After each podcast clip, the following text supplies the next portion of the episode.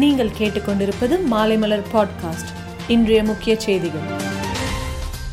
மழை வெள்ளத்தால் மாநிலம் முழுவதும் பாதிப்படைந்த சாலைகள், வடிகால்கள் மற்றும் இதர உட்கட்டமைப்பு வசதிகளை சரி செய்ய ரூபாய் முன்னூறு கோடி வழங்க முதலமைச்சர் மு க ஸ்டாலின் உத்தரவிட்டுள்ளார். இரண்டாயிரத்தி இருபத்தி ஒன்று இருபத்தி இரண்டாம் ஆண்டு தொழில்துறை மானிய கோரிக்கையின் போது வலிமை என்ற பெயரில் ஒரு புதிய ரக சிமெண்ட் அறிமுகப்படுத்தப்படும் என்று தொழில்துறை அமைச்சர் ஒரு அறிவிப்பினை வெளியிட்டிருந்தார். அதன்படி முதலமைச்சர் மு க ஸ்டாலின் இன்று தலைமை செயலகத்தில் தொழில்துறை சார்பில் தமிழ்நாடு சிமெண்ட் கழகத்தின் உயர்தர ரக சிமெண்ட் வலிமையை அறிமுகப்படுத்தி விற்பனையை துவக்கி வைத்தார். தென்கிழக்கு மற்றும் மத்திய கிழக்கு வங்கக்கடல், அதனை ஒட்டிய அந்தமான் கடல் பகுதியில் நிலவும் குறைந்த காற்றழுத்த தாழ்வு பகுதி அடுத்த இரண்டு நாட்களில் மேற்கு திசை நோக்கி நகர்கிறது. இதன் காரணமாக தமிழகத்தில் அடுத்த ஐந்து நாட்களுக்கு கனமழை பெய்வதற்கான வாய்ப்பு உள்ளதாக வானிலை ஆய்வு மையம் தெரிவித்துள்ளது. ஐக்கிய அரபு அமீரகத்தில் நடைபெற்ற ஐ பி எல் கிரிக்கெட்டில் சென்னை சூப்பர் கிங்ஸ் அணி இறுதிப் போட்டியில் கொல்கத்தா நைட் ரைடர்ஸ் அணியை வீழ்த்தி சாம்பியன் பட்டம் வென்றது. சாம்பியன் பட்டம் வென்ற சென்னை சூப்பர் கிங்ஸ் அணி தமிழக முதலமைச்சர் மு க ஸ்டாலின் தலைமையில் பாராட்டு விழா நடத்தப்படும் என சென்னை சூப்பர் கிங்ஸ் அணியின் உரிமையாளர் சீனிவாசன் தெரிவித்திருந்தார். இந்த நிலையில் வருகிற இருபதாம் தேதி பாராட்டு விழா நடத்தப்படும் என அறிவிக்கப்பட்டுள்ளது.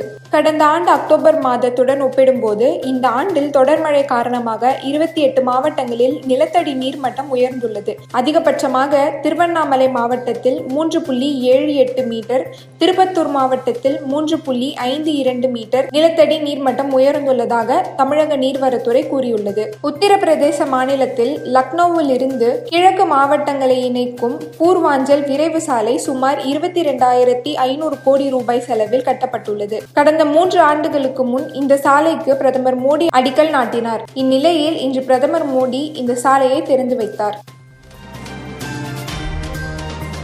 மேலும் செய்திகளுக்கு மாலைமலர் டாட் காமை பாருங்கள்.